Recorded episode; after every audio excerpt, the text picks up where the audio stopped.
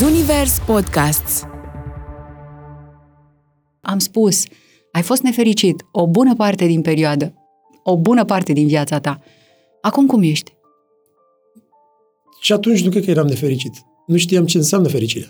Am văzut un citat într-o revistă foarte interesant al lui Jim Carrey, care a zis, zice, îți doresc să ai toți banii din lume, toată faima din lume și toată puterea din lume, ca să vezi că nu ăsta e răspunsul. Cu care te-ai luptat? Cu care emoție destructivă te-ai luptat cel mai mult? Cred că furia reprimată e extrem de importantă. Până mi-a spus o terapeută foarte tare, o româncă donoasă care stă la Viena, până mi-a spus, Damian, tu nu ești agitat. Tu vei să te realiniezi la bătaia aia de inima mamei tale. Știi cum poți să vindeci cel mai bine lucrurile? Nu să te resemnezi, nu să uiți de ele. Să faci pace cu ceva care nu există. Cu trecutul. Mă, mă vindecă când ajut și pe alții să vindece. Dar e clar că la baza tuturor oamenilor care ajung undeva, au succes sau tind spre ceva, există undeva în copilărie o traumă. Muntele Atos este locul unde și în cele mai tulbure momente ale mele se făcea liniște. Este acasă. Uh, maica mea este în viața mama mea biologică, dar este floreasa după colț de la universitate. Da, da, că și cântam piesa mama mea e floreasa. Ce te definește acum? Emoția. Universul îți trimite exact persoana de care tu ai nevoie ca să vindece exact ce aveai nevindecat.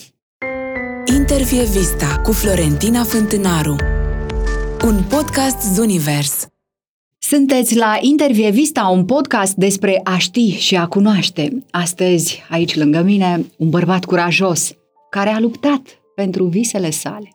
La 18 ani a fugit de acasă. La 26 de ani învăța muzică la una dintre cele mai prestigioase școli de muzică din lumea asta. O bună perioadă din viața lui a fost nefericit. Acum se arată exact așa cum este el.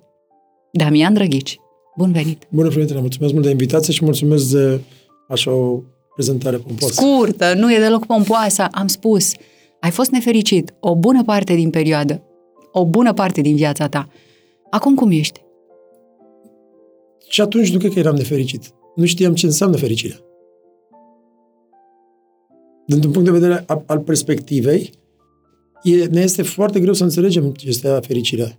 Și până la o vârstă anume când am văzut un citat, în momentul când eram într-o căutare a mea și într-o, într-o perioadă de nefericire, așa zis, sau depresie, cum vei spui, am văzut un citat într-o revistă foarte interesant al lui, uh, înainte de epoca Facebook și toate astea, al lui Jim Carrey, care a zis, zice, îți doresc să ai toți banii din lume, toată faima din lume și toată puterea din lume, ca să vezi că nu ăsta e răspunsul.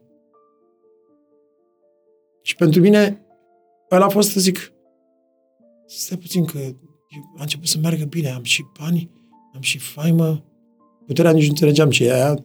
Zic, da, și de ce nu mi-e bine? A, pentru că mintea mea, plecând unde am plecat din România, credeam că dacă ai alea, ai totul. Nu e chiar așa, adică cred că trebuie să te autoeduci, să te duci la oameni care te pot ajuta ca să-ți arate nu ce este fericirea, ce este, ce este, ce este recunoștința. Cea mai înaltă vibrație este recunoștința.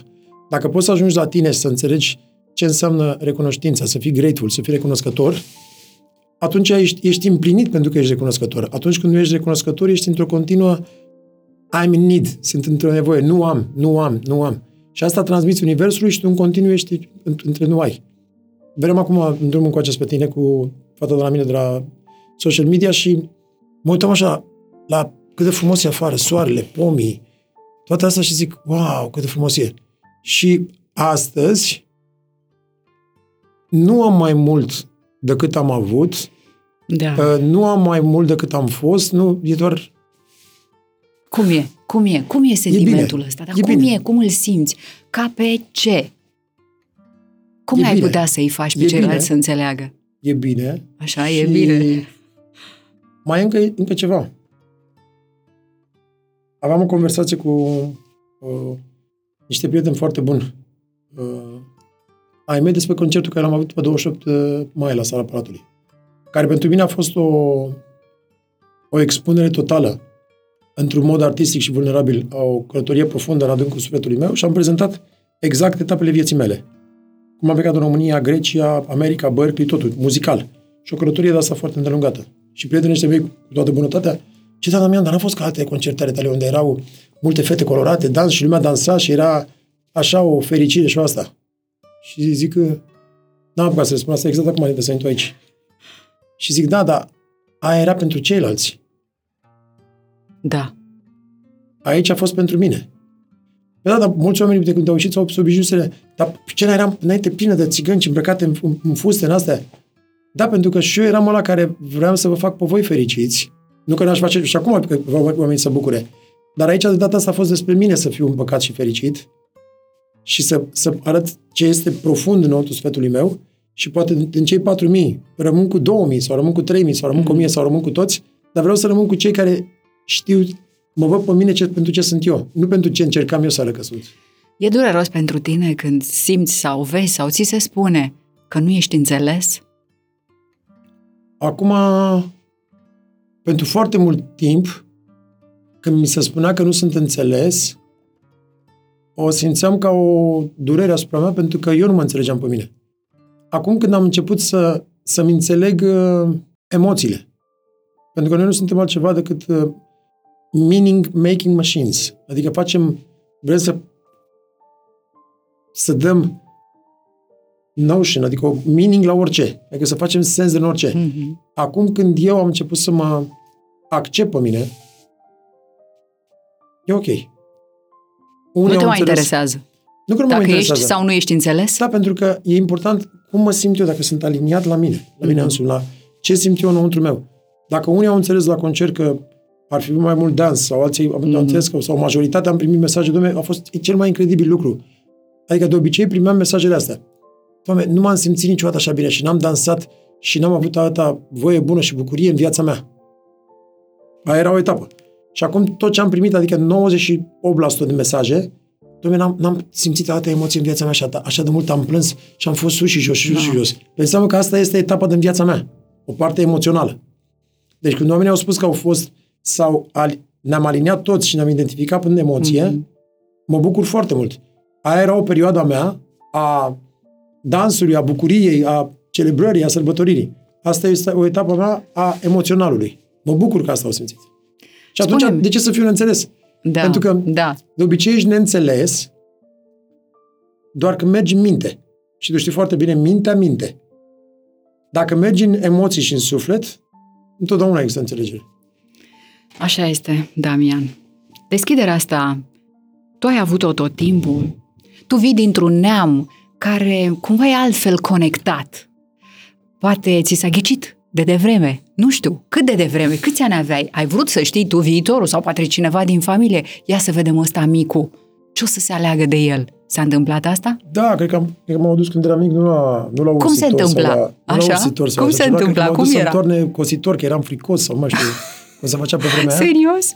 Dar Erai fricos? Cum adică erai fricos? Nu, că ce? când eram mic, nu știu ce, s-a întâmplat ceva și trebuia să stoane cositor, erai de o cheață, nici, nici mai ții minte cum era. E, să știi că e importantă și momentul ăla e important. Știu, Dacă te-ai știu, întoarce știu. în timp Știu, și știu. ai identifica exact ce s-a întâmplat, cine știe unde exact, ajunge? Dar, dar ceea ce cred acum, uh, și mi-am pus întrebarea asta chiar acum câteva zile, eram, uh, am avut un speech pentru o organizație foarte mare uh, din afara țării.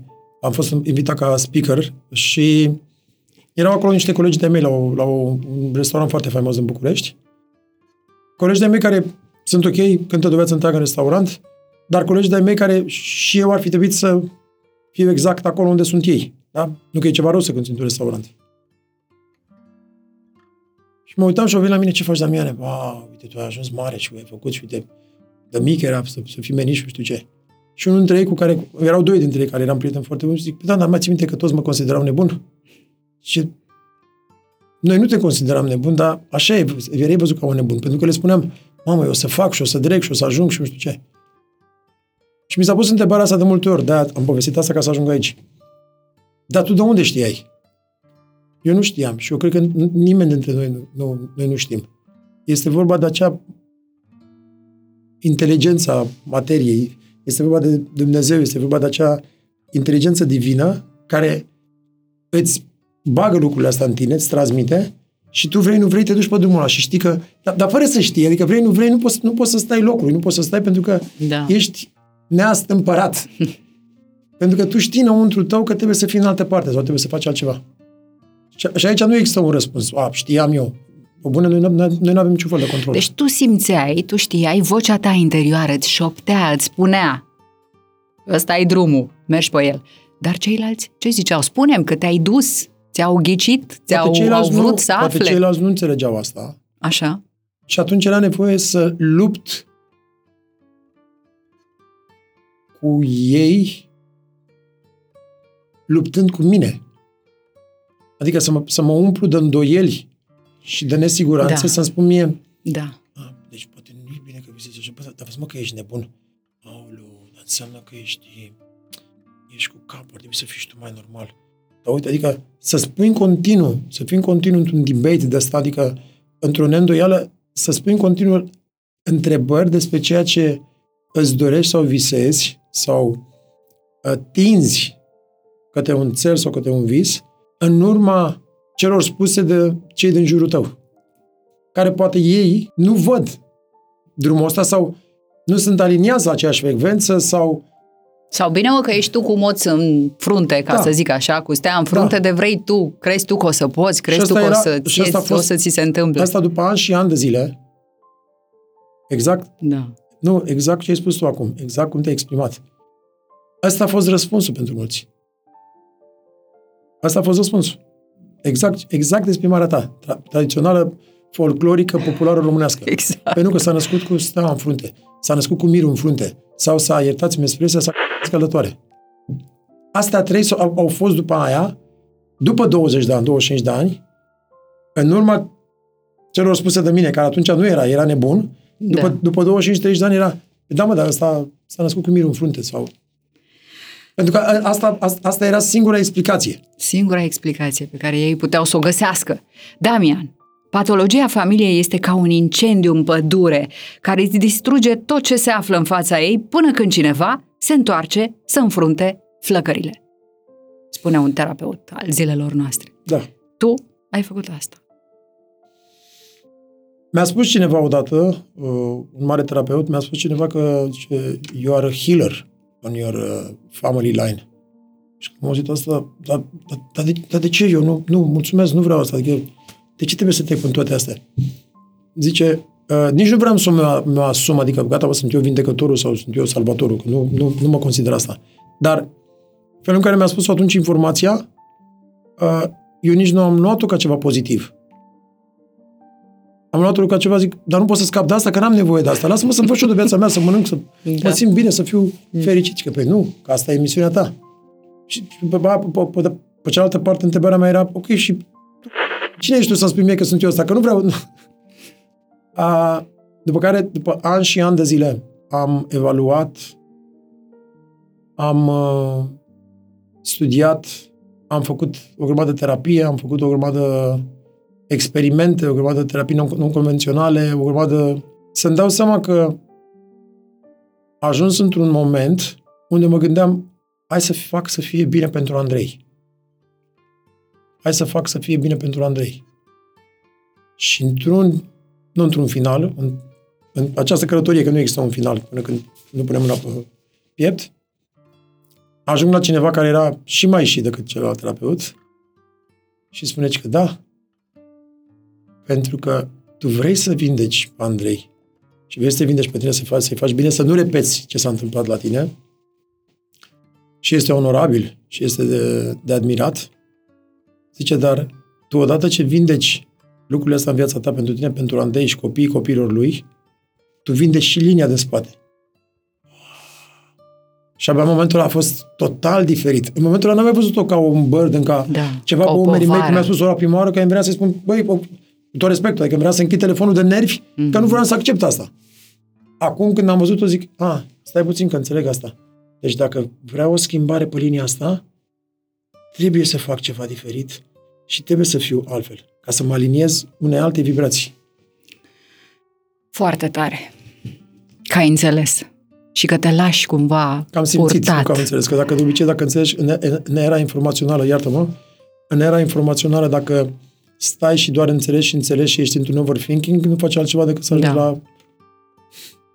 Nu, e trebuie să, adevărat. E adevărat. trebuie să simți. Foarte tare că ai simțit și că ai înțeles, totuși, că a ajuns mesajul la sufletul tău, nu? Da. Și că te lași purtat de, de călătoria asta. Dar, uh, Damian, cu ce emoție dintre cele destructive te-ai luptat cel mai mult? Știu că vorbeam la un moment dat de furia ta. Furia ta, încrâncenarea ta. Nu numai eu. Uh, Majoritatea, Florentina, avem o Știu, știu, furie reprimată. Știu. Toți avem furie reprimată foarte multă. știu. Dar spunem, tu cu care te-ai luptat? Cu care emoție destructivă te-ai luptat cel mai mult? Cred că nu este doar uh, una. Uh, bineînțeles, sunt cea- cele șase emoții de bază despre care toți știm baza piramida, dar uh, cred că furia reprimată e extrem de importantă. Relația foarte importantă cu părinții, cu mama și cu tata. Și poate cu mama e cea mai importantă pentru un băiat sau o fată, nu contează orice copil. Uh, există acel rol foarte important, adică tu primești majoritatea afecțiunii, dragostei și tuturor lucrurilor care un copil are nevoie de la mamă în primii doi ani rolul tatălui sau și rolul bărbatului, să mergem mai departe într-o familie, așa cum, cum știm, nu, nu o spun eu, toți specialiștii spun, este să fie protectorul și providerul. Corect. Uh, și dacă uh, nu este mama ta prezentă sau pleacă la serviciu sau, nu știu, sau nu mai, nu mai cu taică tu și te ține tactul toată, toată ziua în brațe, am spus așa în termeni populari, Mhm. tot nu o să fii bine. Pentru că tu nu simți aceeași energie de la tată ca de la mamă. Și nu este rolul lui. E clar că tatăl are nevoie să fie prezent în viața ta ca să-ți coboare din agresivitate, pentru că tu trebuie să simți energia masculină, trebuie să ai respect față de el, bineînțeles. El este protectorul, este providerul, cel care aduce, el este cel care te protejează, să folosesc și în română ca să nu fim înjurați. Te rog. După care, tot, tatăl este cel care, pe partea ce, ce ești ok, pe, pe relația cu tatăl, poți să ai și acces la abundență, la prosperitate, la tot ce ai nevoie în viața ta, pentru că el este cel.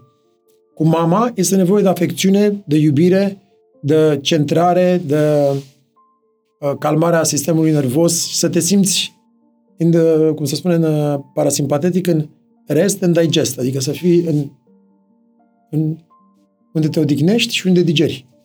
A, cred că acolo e foarte important să ai o relație foarte bună cu părinții de mic copil. A, deci asta ar fi a doua. Al treilea, cred că a fost o viață întreagă o luptă inconștientă cu adicții permisibile. Că dacă îl vezi pe unul care nu bea, ok, Damian până la 35 de ani a băut. Nu, 38. Nu am băut până la 38 de ani. Cum adică n-ai băut? N-am în ce băut sens că băutură. n-ai băut? Băutură. Nu beai alcool deloc? Niciodată, deloc, deloc, zero. Păi și ce s-a întâmplat la 38? Păi nu, dar stai ca să vezi. N-am fumat țigări până la 35 de ani. Dar ce să vezi? Dar mi-am mâncat două cartoane de prăjituri. Într-o lume normală, nu ți se pare că e ceva? A, dar ce-a făcut, mă, omor pe cineva? Era mai bine să fumeze două țigări decât să mănânce un carton. Adică era mai bine să bea un pahar de vin, să fumeze și două țigări decât să mănânce două cartoane de prăjituri. Ar fi fost mai, mai echilibrat, face sens? Pentru mine nu. Nu, dar mă, mă înțelegi la, la ce mă refer. Înțeleg ce Nu- zici, nu, da, nu, da, nu da. promovez asta, dar Da. Adică e clar că undeva era un dezechilibru, pentru că avea nevoie de zahărul ăla care zahăr D, dulce, egal D, dragoste. Și atunci el își dă dra- dragoste până asta. Uh, la mine și problemele de greutate când le-am avut, nu le-am avut din cauza mâncărurilor. Nu, nu sunt un mare pofticios de mâncare. Era de la zahăr. Pentru că înseamnă că organismul meu crea destul cortizol, care îmi crea niște emoții, care încercam în, în funcțiunea asta, care este antiinflamatorie a cortizolului, să urca foarte sus, îmi creștea pulsul, e un întreg proces înăuntru nostru, și care asta după aia am consumat gândurile și tot ce aveam eu în the lobul prefrontal cortex, îmi consuma foarte mult, că el, el cu toate că e cel mai mic, consumă 20% din energia corpului și atunci aveam nevoie să bag prăjituri timpul. sau dulciuri. De ce? Ca să-mi dau dragoste și iubire. Ușor, ușor ajungi să reglezi lucrurile astea, să scap de, de tot felul de dependențe. Dragoste și iubire, dragoste și iubire. N-ai fost iubit așa cum tu ai fi vrut? Tu ai fi simțit că trebuie să fie dragostea? Cred Pentru că- tine când erai copil, când erai micuț? Ba da, cred că uh, mama mea, bunica mea, cea Așa? care m-a crescut, mi-a dăruit foarte multă dragoste. Uh, bunicul meu, Sandu, e- enorm de multă dragoste și eu iubesc și am iubit Dumnezeu să o odihnească. Dar nu era mama. Exact, nu era mama, care, lucru care lucru care nu eram conștient. că nu primeam dragoste pentru că ei suplineau dragostea necesară pentru mine, dar eu nu eram conștient că mai târziu voi plăti pentru asta, neînțelegând ce mi se, ce mi se întâmplă. Și neînțelegând că în parcursul meu atât de îndelungat, eu eram într-o continuă căutare, poate și în căsătoriile mele, poate și în relațiile mele, a mamei. Da. Sau poate eu eram în continuă căutare să dovedesc, ai plecat, ia uite, îți arăt ție. Sau eu eram într-o continuă căutare a, a acelei, acelui, acelei agitații. Până mi-a spus o terapeută foarte tare, o româncă donoasă care stă la Viena, până mi-a spus, Damian, tu nu ești agitat. Tu vei să te realiniezi la bătaia aia de inima mamei tale. Oh, și în momentul ăla zic, oh, Ah. da, Pentru că tu spui că o lungă perioadă de timp din viața ta te-ai luptat cu ADHD-ul? da. ADHD care Gabor Mate și mai mulți specialiștii, Mhm. cred că nu există așa Da, ceva. Este doar, exact. o, este doar o formare a ta în copilărie unde tu cumva creezi o diso- disociere ca să poți să-ți creezi un univers mai bun, cumva și să nu fii prezent acolo. Și tu ce crezi? Uh, Eu ceea ce cred în ziua de astăzi, când țin posturi și când uh, țin intermitent și când uh, sunt extrem de focusat și de accurate, că dacă nu aveam, dacă nu aveam acea, a, acel așa zis ADHD, că nu, nu există vreo, n-am fost diagnosticat undeva sau Da. nici măcar nu există o modalitate prin care să fii diagnosticat. Am făcut și eu tot felul de scanuri la doctor Amen în state și astea, Mhm. par anumite lucruri, adică la serotonină, la GABA și la astea, adică, dar nici ei nu sunt clar, nu există ceva în sânge sau ceva, cineva să spună, domne, aia de HD. Uh, De-aia și Gabor Mate spune că nu, e adevărat. Uh, Minți împrăștiate, dacă ai citit cartea. Uh, Pe de altă parte, s-a dovedit că majoritatea oamenilor cu ADHD, și asta nu spun ca să mă laud, nu pe mine, că eu nu sunt, fac parte din asta, sunt extrem de inteligenți și poate să facă mai multe lucruri în același timp Mhm. atunci când uh, a ajuns să, să tame, tame, uh, cuvântul în română T-A-M, ar fi să îmblânzești leul din tine, adică acela de HD din tine, Fiara. fiara din tine, să vezi cum fiara aia e, e, e bună, dacă știi cum să o, cum să o gestionezi. Mhm. Că până atunci e exact ca un cal de la nu știu ce. Cum să o Și până coordonezi. când stai, mi-a luat vreo 40 de ani. De Ce nebunie. după aia când știi, adică e incredibil, adică poți să fii o mașinărie incredibilă, Da, dar trebuie să știi da. cum să, să o folosești. Să o Nu- strunești. Să nu te conducă ea pe tine, să o conduci tu, bă. E adevărat, Damian, că noi toți căutăm în partener o mamă mai bună, așa cum spuneai tu mai devreme. Cred Nu? E adevărat? că femeie sau bărbat, Femeie sau bărbat? da. tot acolo e la mamă, pentru că ea are, ea are cel mai frumos uh, cadou. Voi ați fost înzestrate poate cu cel mai frumos cadou de pe lumea asta. Să faceți copii. Nu cred că există lucru mai frumos. Tu ai reușit să faci conexiunea cu mama Eu n-am reușit Da. să fiu femeie, în primul rând. în lumea reală, în lumea reală, ai vrea, nu? Doamne, uite, vreau să te întreb ceva acum. De ce își doresc atât de mulți bărbați să devină nu, femei? Nu, nu, doresc, nu doresc să devin bărbat, pentru că sunt sigur că... Nu, dar sincer acum, eu te în altă întreb. viață sau într-o viață, într-o viață viitoare am să fiu și femeie. Sau să fi fost. Dar uh, există acest, uh, acest dar, acest har de la Dumnezeu pe care voi îl aveți și v-am zis să faceți copil, care nu există un, un, nu cred că există un cadou mai frumos. Și cred că ăsta e și motivul care în cultura evreiască mama este cea care, de acolo vezi dacă e al, al, al cui e copilul, nu, nu tatăl. Și dacă ești așa, adică chiar nu știu despre asta, chiar vreau să, să mă informez, că mai m-am gândit la asta, de acolo pleacă totul, adică de la, de la mamă, e totul, ăla este. Nu e vorbeam, mai cu, aproape. vorbeam cu Menis Iustri într-un uh, Așa?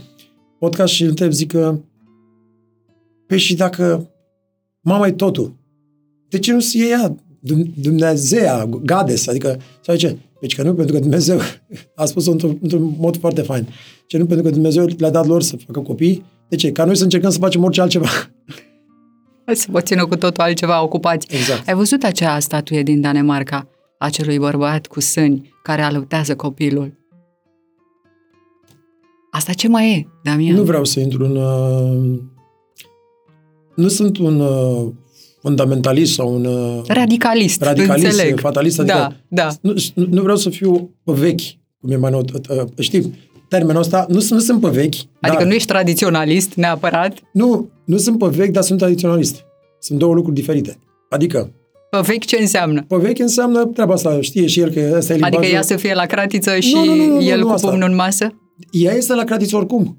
Eu, eu, eu nu sunt pro, pro asta. Dar, dar ideea este că E clar că noi suntem aici, bărbat sau femeie, n-am spus eu, o spune Harari, o spune Peterson, o spune Mate, o spun toți specialiștii, da? Uh, Simon Sinek, o spun toți, Alvin Toffler a spus-o, Chomsky. Noi suntem aici acum 100, 200, 300 de ani, el pleca cu surița la Și cu vânat, arcul. nu știa dacă ajunge sau nu înapoi Da. și era acasă cu copilul. Deci e clar că asta suntem. Deci suntem aici ce? Ne naștem ca orice fel de alt animal. Unu, să mâncăm. Sau nu e asta ordinea ierarhică. Să supraviețuim. Doi, să mâncăm și trei, să procreăm. Și după, după aceea vine, vine statutul. Eu sunt doctor, eu sunt inginer, eu sunt nu știu ce, eu fac asta, eu fac asta, de, dezvolți intelectul, mergi la școală, studiezi. Dar la bază, la bază, la bază. Și dacă, dacă totul s-ar lua și n-ai mai avea nimic, sau cum ai fost în pandemie, Exact. în afară de astea trei, ce puteai să fie altceva? Decât Și atunci asta ce e? Schizofrenie? nu e schizofrenie. E, e o identificare prin statutul social decât prin ceea ce ești tu. Tu ești, ești în societate tu ești văzut prin ochii prin ceea ce ai, nu prin ceea ce ești sau prin ceea ce faci. Da, eu mă referam la ordinea faptul- Vine, ordinea vine, eu sunt, după care eu fac, eu am. Și în ziua de azi totul este eu am, eu fac, eu sunt. E adevărat. Eu mă referam la faptul că sunt bărbați care își doresc să alăpteze. Știu, eu, La asta e schizofrenia, adică asta mi se Duminică pare am fost aberant. la- tu spuneai duminică- clar, femeia e femeie, bărbatul e bărbat, știm exact ce suntem. Duminică am fost la Menis Yusri la, la, la el la seminar, că am avut un podcast cu el și a vorbit despre ceva foarte interesant. Uh, a fost un, un tip foarte mișto care a povestit ceva despre relația lui și Mhm. A reieșit în momentul la o, un moment, știi cum e, un breakthrough de ăsta, într-un seminar, că se întâmplă, că ai participat și, și tu la retreat la retreat și știți despre ce vorbesc. O iluminare. Da, și a spus și Menis ceva foarte interesant cu care s-au regăsit mulți și pe care o știi și tu. Da, în momentul ăsta este acea, ace- această, acest trend al culturii vestice, neoprotestante, știi, în, în state, Nord America, Anglia, Australia, unde există această egalitate în bărbați și femeie. Și spuneau și ei, și spun și alți specialiști, spune și Jordan Peterson, ai văzut, dar nu într-un mod radical, sau aici nu e vorba de a fi misogin sau de a exista lucrurile astea, să nu fim interpretați greșiți. Eu, și eu spun ce spun și ei. Mesajul. Există bărbatul e bărbat și femeia e femeie. Trebuie- da, da, Exact. Suntem toți egali, e clar. Dar bărbatul are un rol și femeia are un rol. Nu spun să stea femeia acasă la creație să se crească copilul. Doamne ferește, nu suntem acum 2000 de ani. Dar nu poți nici pe bărbat să-l pui s- la, să stea la creație să se crească copilul. Deci trebuie să existe egalitate și din partea lui înțelegere și cumva un echilibru între cele două. Nu suntem nici acum 200 de ani, nici acum 100 de ani. Dar trebuie să existe un echilibru. E clar că în aceste culturi unde, ai spus Danemarca, nu mai știu, Norvegia, Suedia, lucrurile astea când aud, nici nu, la cât de mult tu poți să citești, cred că știi și ai observat, lucrurile astea când le văd sunt atât de tulburătoare încât nici nu vreau să le citesc. Era acum un an sau doi sau cinci o lege unde aveai voie să te căsătorești cu mort, cu, nu mai, nu mai țin minte, Cu covorul, cu da, sau, nu mai, tablou. Da. Anyway, ok, a, a, ai voie la Asta tot- ce e? Exact. Asta ce e? dacă mie mi se pare ciudat ca artist și la, la un artist ca mine care am făcut atâta în viața mea și am încercat atâtea, în- înțelegi la ce mă refer? Da. Uh, a, Da. a, asta mi se par deja doar, doar dacă era o scenă, să o pui într-o scenă de teatru sau în ceva, dar... E grotesc? Dar, dar în real life, nu, nici nu știu dacă e grotesc. Eu, eu nu vreau să mă gândesc dacă nu e vorba că nu, nu vreau să accept. Sunt Da. deschis la orice fel de lucru. Am trăit în Hollywood, sunt deschis la orice fel de cultură, la orice fel de... Uh, Manifestarea, manifestare cre- sexuală, creativității. creativității, orice. Da. Dar pentru mine, și m-am regăsit în ce a spus acolo Menis în seminar, există această, aceste roluri clare, nu impuse de societate, nu impuse de biserică, nu impuse de nimeni. Aceste roluri clare. Da. Adică bărbatul e bărbat și există masculul și există femelul. Pentru că dacă într-o femeie nu ai feminitatea necesară care să fie și să fie grațioasă, să fie sofisticată, să fie ca o floare, să fie cât de senzuală se poate, nu poate să fie bărbat. Adică există schimbul ăsta. Există și momentul ăla de intensitate, există, dar bărbatul e bărbat și femeia e femeie. Asta e părerea mea. Și nu Deci- există, adică nu e așa. Amândoi sunt egali. Dar există niște roluri foarte clare. Și atunci copilul ăla va fi influențat de rolul pe care îl vede în casă. Dominant. Da, că dacă el vede că mama este bărbatul și tata este femeia, începe să fie puțin confuz. Și nu ne referim cum erau bunicii noștri sau părinții noștri sau mai înțeles, alea, alea vechi românești. Da, Nu. da. Dar spunem, tu De cine ai fost mai mult influențat?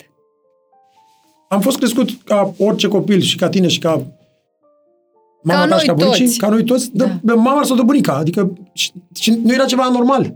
Era ceva absolut normal, dar Adică tu, ție, procentul te- te- te cel mai întreb pe tine, mare de la cine l-ai Cu toate că primit? tu ești mai mică ca mine cu 20 de ani, te întreb pe tine. te întreb pe tine. Ție acum, ai copil și e mare să-ți iască.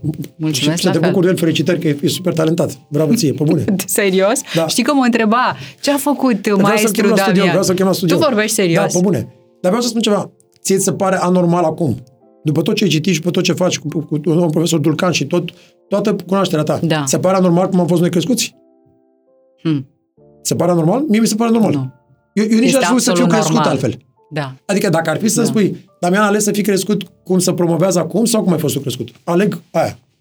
Damian, dar ai sentimentul ăsta că dacă ai fi avut acea dragoste de la mama, dacă tu ai fi primit-o în intensitatea și în, în plenitudinea sufletului tău, tu poate ți-ai fi dorit să rămâi lipit de ea? E adevărat? Eu... Știi cum poți să vindeci cel mai bine lucrurile? Nu să te resemnezi, nu să uiți de ele. Să faci pace cu ceva care nu există. Cu trecutul. Pentru că dacă, dacă acum să zicem noi aici, ăsta e prezentul? Nu, în linia asta. Ăsta e prezentul. Și vezi undeva trecutul Da. de unde poți să mă prind de el? Nu. Deci dacă ai înțeles că totul s-a întâmplat exact așa cum Mhm. se întâmple ca să fim aici Da. și e greu să ajungi la, ac- Da, la, da, la, da, la da. acceptarea asta, dar accept, nu resemnare, acceptare. Adică să Acceptare. înțelegi că tot ce s-a întâmplat a fost a avut un rol să, să, ajung, să ajungă aici, să face liniște. Pe de altă parte, există studii de, uh, de specialitate de la oameni de știință și nu știu dacă ți-am spus când am fost la tine la interviu, de-aia am spus că fac- o să facem asta să vorbim mai mult. Există chiar acum vreo lună zile a apărut uh, la Tom Bilio, e un uh, podcaster foarte mare în state, uriaș, care aduce tot felul de specialiști. Și a apărut acest uh, podcast cu un uh, former CIA agent, un, un agent uh, CIA care nu mai e activ, Mhm. și tipul ăla are un filmuleț în care chiar spune Domne, în, în studiile lor, în cadrul agenției ei, și-au dat seama că de obicei există așa, două feluri, două drumuri pentru cei care când sunt mici au traumă. Sau acela care o ia personal și se duce până în vârful, până în vârful muntelui. Pânzele albe, până da. în pânzele albe, ca, Da. să, ca, să, ca să arate, uite, uite bă că pot și am Mhm. mm-hmm. inap și vă arăt, da? Sau acela care îl dărâmă în- imediat în copilărie. Da. Drogurile, alcoolul, închisoarea aia și o ia pe, drumul, pe, pe, pe celălalt drum. Deci nu există altceva decât astea. Dar e clar că la baza tuturor oamenilor care ajung undeva, au succes sau tind spre ceva, există undeva în copilărie o traumă. E adevărat. E adevărat, uite, o spune și documentarul lui Arnold de pe Netflix. Am văzut prima parte, teribil, la fel. Ce motivație avea și ce durere se mai vede în ochii lui încă în momentul în care se întoarce în Austria. Pentru că și-a dorit foarte mult, a vizualizat și a imaginat că el va pleca de acolo. Nu era nimic, uh, nu era nimic, uh, cum să spun, la îndemână, nu, nu rezona cu nimic de acasă avea sentimentul că el acolo trebuie să fie, acolo trebuie să ajungă, acolo se va împlini. Și așa s-a întâmplat. Teribil. Da. Dar durerea încă rămâne. Cureaua aia pe care Nu, tata nu. o ținea în mână, el încă o mai simte, încă mai vorbește despre asta. Uh, La tine nu, cum e? Cred că, cred că face cred că face referire la asta. Face referire, E- e- e- dar Nu, pe- eu asta mi-am dat seama, adică știi care, știi unde crezi este că poți una- să faci referire la ceva și să nu te doară? Da. da. Poți? Odată ce ajungi să vindeci și odată ce, ce uh, o Să procesezi. te detașezi. Odată ce, nu, nu, odată ce o procesezi, adică odată Mhm. ce trece în tine, ești conștient că tot ce s-a întâmplat s-a întâmplat pentru un motiv, tu altfel n-ai fi unde, unde ești. Da, Și doi, e nevoie de multe ori să faci referire, dar e o diferență între a, a te, te folosi de un punct de referință și a diferență de acel lucru a deveni your narrative sau your narration, adică povestea ta. povestea, da. Și într-un seminar uh, cu ani de zile în urmă, era la un moment dat o tipă în România care l-avea și ea, Dumnezeu să o ierte, din cât am înțeles, nu mai este Connie Larkin, nu știu dacă ai auzit de ea. Era un seminar pe care l-am făcut în state și mi-a schimbat viața, se numea Landmark Forum Education. Incredibil, un seminar care a început undeva din anii 60, inițial s-a numit Est, Și după aia uh, l-au schimbat în Landmark Forum Education, încă există, nu-l găsești pe niciun site, pe nicăieri, este promovat doar din gura omului. Adică Iată, uite. e atât de mișto încât cineva te întreabă, dar cum de ești așa? Și tu îi spui, am făcut asta și pe aia fiecare Mhm. îl găsește. Și în seminarul am făcut un exercițiu incredibil care mi-a schimbat viața și eu îl fac cu alți oameni în programul meu de mentorat, mai nou, care l-am și o să-ți vorbesc despre asta. Ne-a pus să scriem povestea noastră. În 3-4 pagini. Așa. Și tu ai povestea ta, să zicem, ca idee, nu tu. Da, Da, da. Mhm. tata m-a bătut când eram mică, mi-a spus că sunt proastă, mi-a spus că nu știu ce și acum vezi la mine, m-a făcut tâmpit, nu era acasă cu mine, nu mi-a dat dragostea când aveam nevoie, nu era... Și toți avem o poveste care o spunem. Perfect. Și erau în sală 100 de persoane sau 120 de, de persoane. Și ne-a pus pe fiecare așa la rând și fiecare față în față cu câte unul. Și în spatele meu altul și eu îi luam la, la rând pe toți 120. Da? Și am făcut un grup prima dată de câte 40 sau 20 de persoane și te uceai la fiecare. Și luai, poți să iau asta puțin? Te rog. luai povestea ta, această poveste dramatică a ta, ți-o spuneam ție, dar tu nu aveai voie să faci niciun fel de grimasă. Wow. Da. Să nu Și eu te atingă. Da, tata m-a bătut, mama m-a, m-a, m-a bătut, nu știu ce, nu știu ce, nu știu ce, nu știu ce. Prima oară. După care, la al doilea. O citeai pe toată și ea s-a uitat așa doar la tine, doar în ochii tăi. Pentru că de obicei nu, noi ce tindem să faci? Oh, Mhm. Da. vai, și eu Să când era... compătimești. Da. Al doilea, al treilea. La al 10-lea, 11-lea, îți băgai în ea de, de hârtie și o aruncai. Mai conta. Îți dai seama că era doar o poveste. Nu mai conta. Da. Dar trebuia să faci exercițiul până la ultimul. Până la ultimul. Da, și wow. ajungeai de, de Doamne, bă, to- toate viața Și m-am cum spus a prostii. fost? Cum a păi, fost la tine? chinuitor, pentru că Exact. să dai seama că e doar o poveste tâmpită. Adică ajungeai la al 30-lea și erai în niște... "Ah!" Dădeai într-un râs. Că nu e, adică e, e doar De o la poveste. cea mai dureroasă poveste a ta de Da, viață, da. da. dădeai într-un râs teribil, da, nu? Dar dai într-un râs, adică dacă faci experimentul ăsta, ajungi de... Bă, era, bă, dar cum e posibil? Adică povestea asta care îmi părea... Pentru că nu există răspuns în cealaltă parte. Da. Una dintre terapiile pe care le-ai încercat și care te-a E, lăsat... Mult mai multe, dar Păi știu, dar spunem și de cele neconvenționale pe care le-ai încercat. Una dintre cele neconvenționale, uh, am vorbit doar la George puțin, la Bugni și vorbești la tine, uh, am, am mai spus și uh, pentru cei care suferă de major uh, depression disorder, adică o depresie majoră, este, a fost descoperit și în America și este, oamenii de știință îl folosesc uh, la Imperial College în Londra, îl folosesc uh, la Stanford, îl folosesc la diferite universități, sunt o grămadă de specialiști. Michael Pollan vorbește în cartea How to Change Your Mind, Michael Pollan, cum să schimbi creierul Da. sau mintea, este tratamentul cu psilocibină, adică ciuperci și halucinogene sau magic mushrooms, care e un proces întreg, adică trebuie să găsești un specialist, trebuie să te duci într-o în altă țară unde există oameni, nu e de asta care le ia așa și... Și ai făcut asta? Dar, da, exact. Unde ai mers? Am fost uh, în America și în Israel. Câtă vreme ai făcut uh, terapia? Nu, e, e, durează o singură zi, Așa. da, trebuie să faci câteva sesiuni și ușor, ușor se întâmplă niște schimbări în viața ta și în, în mintea ta, pentru că ceea ce face psilocibina îți crește nivelul de serotonină foarte mult. Tu toată viața ta, e, e și pe Netflix un serial, poate l-ai văzut, uh, Nu. cu Michael Pollan, dacă vrei să te uiți, uh, How to Change Your Brain sau uh, The Incredible Fungus cu Paul Stamets, vorbește și în Joe Rogan despre asta.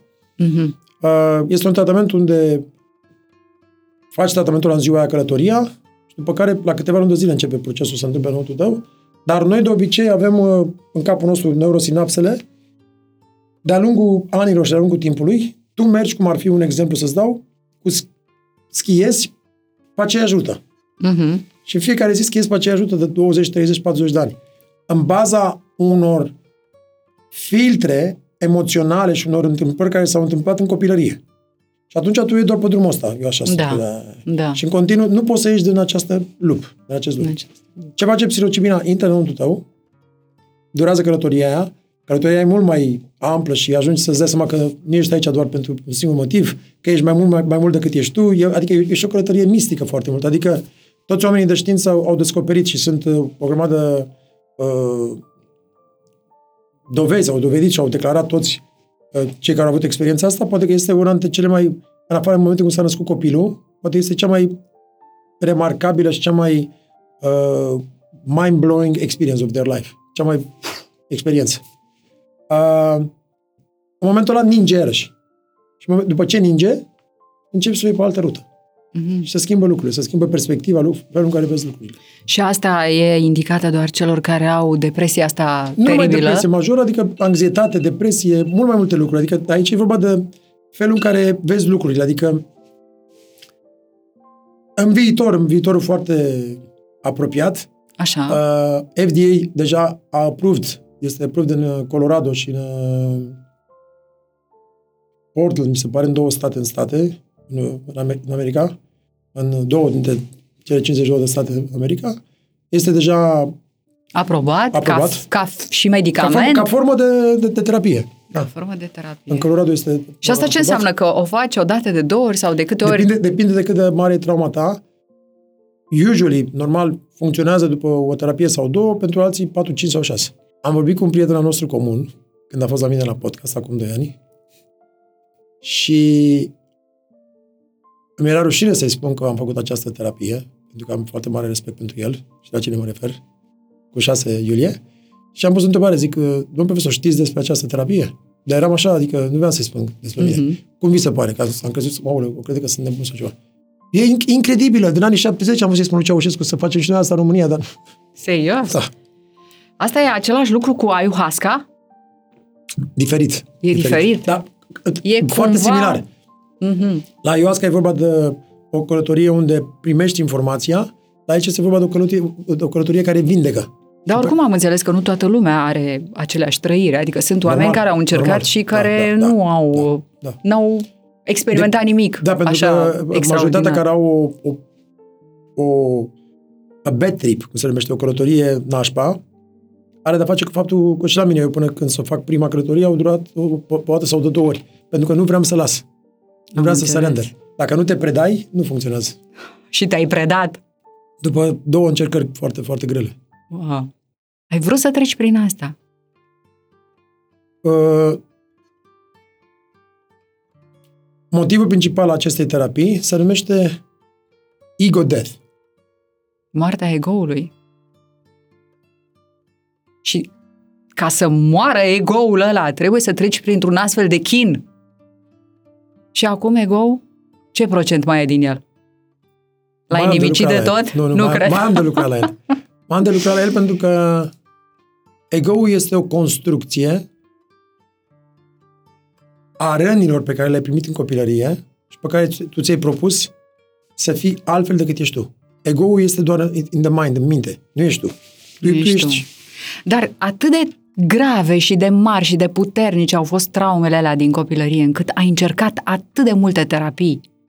Atât Nu de știu mare dacă- a fost nu știu- nu lupta știu dacă ta au fost atât de și grave. este. Pur Păi și simplu, asta spun. A, așa am luat-o eu. Și atunci a- a- am simțit nevoia să caut liniștea aceea înăuntru meu, unde să mă regăsesc. Și e, e clar că, mai ales după nașterea fiului meu, Andrei, lucrurile s-au schimbat total și perspectiva s-a schimbat Da, total. mi-ai spus. Și atunci, trăind într-o, într-o, într-un echilibru unde nu am nevoie de băuturi alcoolice. Aseară am fost cu colegii mei de la Te cunosc de undeva. Uh, Am, am terminat filmările și am fost cu ei la să sărbătorim și Ce ai băut? nimic, apă. Și a fost exact ce ți-a Da. trebuit, nu? Pe data de 12 iunie am 5 ani de zile de când nu am pus nici măcar atâtic. Da. băutură. Nu fumez, nu mai fumez țigări, nu mai fumez, nu, nu mănânc zahăr decât fructe, nu mai prea curvesc, nu mai, adică sunt lucruri pe care n-am, nu mai bag în mine tot felul de mâncăruri, adică în afară de salate sau ceva foarte clar sau o dată pe lună dacă e nevoie sau o dată pe săptămână pește când am nevoie, când simt eu că e nevoie corpul, adică e, e un echilibru, dar mă simt foarte ok, nu beau cafea, care beam șapte-opt cafele pe zi fără să înțeleg de ce. Nici, nici nu văd rostul. Știi că m-au întrebat uh, prieteni, cunoști, cunoștințe, ce cu Damian de așa de slab? Ce a pățit Damian? Damian, e bolnav? Nu, nu sunt bolnav, sunt, sunt sănătos. Tocmai asta e culmea, că oamenii, s- Abia acum ești da, sănătos, oamenii s-au nu? obișnuit cu mine pufos, sau cum să zic eu. Uh, Eu, eu încă, adică când mă văd în oglindă, mă iubesc, sunt ok cu mine, adică să să nu crezi că mă judec. Dar abia acum arăt ca un om normal, nu plin de... De țesut a- a- adipos. De țesut adipos, care de fapt iarăși este o protecție. De protecție, exact, cum spuneam, protecțiile alea, platoșa pe care ne-o punem, nu? Să nu mai fim atât de loviți. Dar știi că oamenii râd când aud chestia asta. Erau niște doamne care făceau niște glume pe Facebook și spuneau, ia uite că de asta sunt eu obeză, pentru că îmi pun platoș aia ca să nu o mai încasez de la nimeni. Da. Oamenii se amuză în continuare de, de povestea asta, poveștile astea. Nu E poți așa să- le nu- văd, nu ca poți să niște judești, povești. Pentru că nici eu, nici eu acum 15-20 de Și ani tu nu făceai știam. uh, glume Da, și te amuzai. Uh, sau nu, mă, mă, mă, făceam autoironie. Da, haz de nehaz. Haz de necaz, cum se zice. Damian, ai, uh, ești înzestrat, uh, ca să zic așa, paranormal? Ai capacități extrasenzoriale? Nu cred că am capacități extrasenzoriale. Cred că am început să am mai multă încredere în intuiția mea și să-mi urmez uh, ceea ce îmi spune sufletul, nu mintea mea. Se dovedește că când o vezi așa, cei din jurul tău spune Mamă, tu ești super inteligent, tu ești super uh, conectat Da, la ceva, da, da. pentru că tu vezi în viitor. Nu, nu, nu. Ai clar vedere? Nu. Tu pur și simplu te conectezi la, su- la su- sufletul tău, sufletul tău, la sinele tău superior și sufletul tău te duce pe calea aia care de fapt era. Și atunci pentru alții pare că tu ești conectat la nu știu ce. Nu. Am făcut albumul Meditațiile Utrești pe care ți l-am trimis și le-ai da, ascultat. mulțumesc. Să rămână cu mulțumesc. mare drag. Nu e altceva decât o, o exprimare a ceea ce simt eu acum. Peste un an, doi sau trei, cineva să, o să spună, bă, dar de unde ai știut tu să faci asta? Sau de unde ai avut informația asta? Nu. În momentul ce te aliniezi cu sufletul tău Mhm. și ești conectat minte, body, emoție, suflet, sinele superior, tu ca totul, atunci iese ceea ce ești tu. Altfel nu, nu faci decât să reacționezi la ceea ce spun ceilalți, mai pui și tu mintea la contribuție și nu faci altceva decât să, să treci pentru un proces matematic și logic rațional care să te facă să scoți un produs care nu este altceva decât rațiune și gând. Și care nu transmite nimic. Damian, ce te definește acum? Emoția. Acum uh, o simți? Acum uh, o lași să treacă prin tine? Mă O conectez la ea. integrezi? Te, te conectezi la ea? Da, pentru că și o trăiești? Da, emoția nu este acolo să te dărâme. Da? Și o diferență între emotions and feelings. Între emoții și sentimente. Da. E o mare diferență. Da, da, da. Sentimentele sunt doar gânduri, emoția este reală. În momentul când vine emoția, doar, doar că trebuie să înțelegi că emoția nu e acolo să te rănească. Nu e acolo să-ți facă rău. Dacă o înțelegi și nu trebuie să o gestionezi, că spune a, eu sunt control al emoțiilor noastre. Pe bune? Bine, acum dacă te traversează o emoție de furie paroxistică, ce faci? Trebuie să o controlezi, nu? Sau Da, dar cum, cum, e o dacă, gestionezi? cum e dacă o lasă să treacă și să înțelegi, uite ieri, am fost, sunt foarte, foarte fain de obicei. Așa. Alexandra e cu noi și e martor aici. Și am avut o zi foarte faină, foarte productivă, am lucrat nu știu ce. Păi și la un moment dat, nu știu ce s-a întâmplat. Am și o aplicație foarte mișto, Align, care are mai multe, e cumva și vedic și o, o, o de asta astrologică care spune exact care sunt zilele tale verzi, roșii, portocali, cum ești. și a, a, zi, ieri și astăzi sunt două zile verzi, foarte bune pentru mine și le simți. O, o, trebuie, să, trebuie să te uiți Da, neapărat. pe abia ea. aștept să Și experimentez. să ieri văd a cum fost o e. zi extraordinară, foarte creativă, Așa. foarte bună. Cu iubitul ei am făcut niște piese, un spot ce avem de, de lucrat. Și la un moment dat, la 5, 5 și 20, îmi dă un tip un telefon, dar nu mi-a spus nimic rău. A, era cineva care îl știam de, de mulți ani de zile, m-a rugat să îi spun la mulți ani la o tipă. Păi și de, la- de momentul ăla, pentru următoarele 40 de minute, Așa? s-a dat tot studioul și totul peste cap. Uite că râde. Wow. Dar nu poți să-ți mai... Adică, adică în următoarele 20 de minute au început, a, a venit încă 10 telefoane, trebuia să intrăm pe Facebook, trebuia să... Dar totul parcă... Și zic, stop, Da. respiră, respiră, respiră, hai să vedem ce s-a întâmplat. Am respirat puțin asta, liniștiți, și totul s-a... S-a calmat, s-a Da, liniștit. dar pentru vreo 30 de minute, să spun sincer, a, au rămas toți, eram pe 4-5 persoane în studio. What, what, ce s-a întâmplat? Iureș. Da, deci, dar trebuie și tu să devii puțin conștient de lucrurile astea, pentru că dacă te lasă să devii overwhelmed sau uh, uh, Copleșit. copleșit Mhm. nu faci altceva decât să ai tendința să vei să urli. Da. Să, Sau urli, să... să urli la ce, la ce să urli? Sau cui puteam să-i urlu? Iată. Ceea ce făceai odată. Făceam, Nu. spăgeam telefonul, urcam cu el de perete, să-mi bag, să-mi fac, să nu știu ce. De fapt, dar, dar nici n-ai cui, pentru că pe cine ești supărat sau pe ce ești. Exact. Ăla a fost un moment care tu înseamnă că ți s-a părut ție prea mult. Dar dacă de la 9 dimineața până la ora aia tu te dusese spre univers tot ce făcusem eu ieri, în înțelegerea mea, poate nu e o înțelegere complexă, eu mă dusesem pe univers. Am sunat pe Florentin, am mai dat un mesaj, am mai sunat pe nu știu ce, nu știu ce. Deci făcusem eu lucrurile cum am vrut eu să le fac pe univers. Mm-hmm. La ora aia s-a întâmplat ca tot, tot universul să-mi dea și mie ceva să fac înapoi. Exact. Dar în loc să mi-l dea treptat și pus așa Ți l-a în dat cutii, buluc. Mi l-a dat buluc în 30 de minute. Ok, gata frate, am înțeles. Din ce în ce mai des avem sentimentul că avem intoleranță la disconfort. Și noi progresăm doar în disconfort. Păi, ă, ă, părinții noștri, cât disconfort aveau sărmanii, Dar noi, nu? Noi cum am crescut? da, Cu greu! da, apa aia rece, Apă caldă aveai o dată nu. pe săptămână? Și acum e recomandat dușuri reci și dimineața. acum, da, Dar, dar cum e să crești cu dușul la rece? Adică, fără să fie recomandat, să fie nevoie să faci duș rece. Dar cum e, e bine să stai cu mâinile în gheață sau cu picioarele în gheață? Dar cum e să ai găuri în pantofi, să mergi cu, în gheață de la 12 ani la 18 ani, numai cu gheață în pantofi în fiecare iarnă? sau pungile, exact, Sau pe care... pungi, sau șoșoni, sau exact, galoși, cum se exact. numea. Sau cum e să fii cu Și mâinile acum nu-ți înghețate? mai convine nimic. Acum, dacă se întâmplă ceva, Păi da, dar nu, nu Explozie. cumva aia ne-a făcut să fim cine suntem azi? Și atunci înseamnă că ceea ce am spus mai devreme, că totul s-a întâmplat așa cum trebuia să se întâmple ca să fiu unde sunt. Da, Că dacă lucrurile alea nu se întâmplau așa, eu nu puteam să fiu unde sunt. Wow, mulțumesc. da, Uite, da. care Cu ți recunoștință. recunoștință, nu? Cu recunoștință. Ce, ce, ce spune fotografia aia? Atât, nu? Mulțumire și smerenie. Nu? Recunoștință. Doar că Recunoștință. sunt. Doar că sunt. Uite, spun asta și m-am emoționat. Adică, doar că sunt aici și am 53 Da. de ani. Mulți înainte. Mamă, să rămână cât de... Ce călătorie, nu? Da, nu știu Damian, că, că, că îmi dă Dumnezeu, iartă-mă să rămână, cadou ăsta în fiecare zi. Și încă o zi. Și încă o zi. Cât de fain, cât de mișto. da, doar să fii.